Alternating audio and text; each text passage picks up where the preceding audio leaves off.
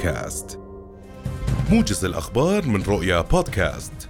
أكد رئيس الوزراء الدكتور بشر الخصاونة أن التعيين على بند شراء الخدمات في إحدى المؤسسات الحكومية تم وفق الإجراءات والآليات المعمول بها في الدولة دون وجود أي مخالفات أو أي نمط من أنماط المحاباة.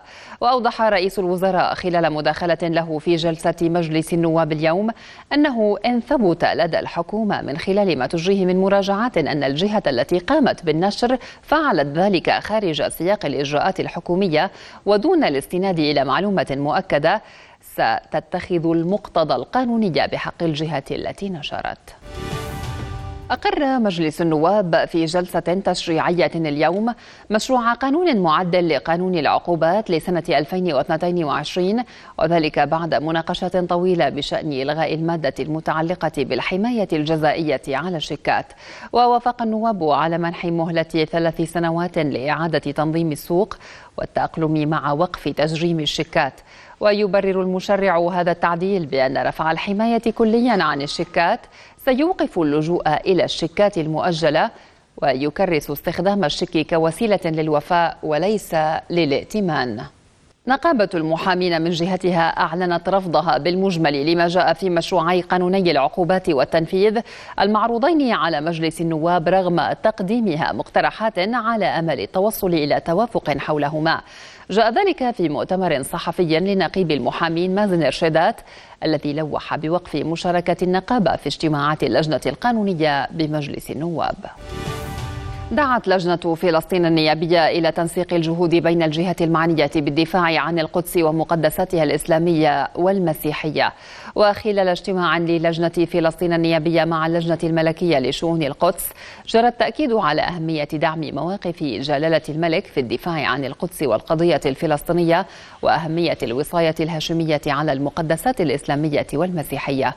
وكشفت اللجنة الملكية عن واقع الاعتداءات على مدينة القدس خلال العام الماضي التي شملت اعتقال نحو 2800 مقدسي إلى جانب 13 شهيدا مقدسيا وأكثر من 490 قرار إبعاد عن مدينة القدس. رفضت جمعية الشركات العاملة في مجال الطاقة المتجددة وإدارة الطاقة التعديلات الحكومية المفروضة على التعرفة الكهربائية. الجمعية أعلنت خلال مؤتمر صحفي عن رفضها لفرض دينارين على كل كيلووات من قدرة نظام الطاقة الشمسية بدل استخدام الشبكة على مستخدمي الأنظمة في المنازل. واستعرضت الجمعية الانتكاسات التي يتعرض لها قطاع الطاقة المتجددة في الأردن والعراقيل التي تضعها شركات الكهرباء على شركات الطاقة المتجددة.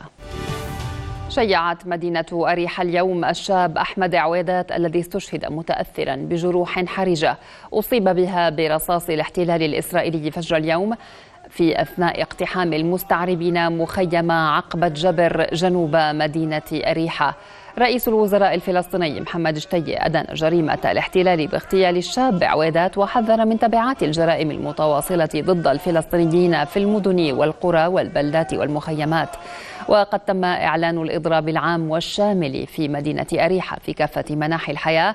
ما عدا الصحية حدادا على الشهيد. أقر الأمين العام للأمم المتحدة أنطونيو غوتيريش بتعقيدات الوضع في أوكرانيا والتفسيرات المختلفة لما يحصل فيها. رغم ذلك دعا غوتيريش خلال زيارة لروسيا إلى وقف إطلاق النار في أوكرانيا في أقرب وقت. من جهتها أكدت موسكو استعدادها للتعاون مع الأمم المتحدة من أجل تخفيف معاناة المدنيين في أوكرانيا. هذا وينتقل غوتيريش من موسكو إلى كييف حيث واجه انتقادات من أوكرانيا لاختياره زيارة روسيا أولاً.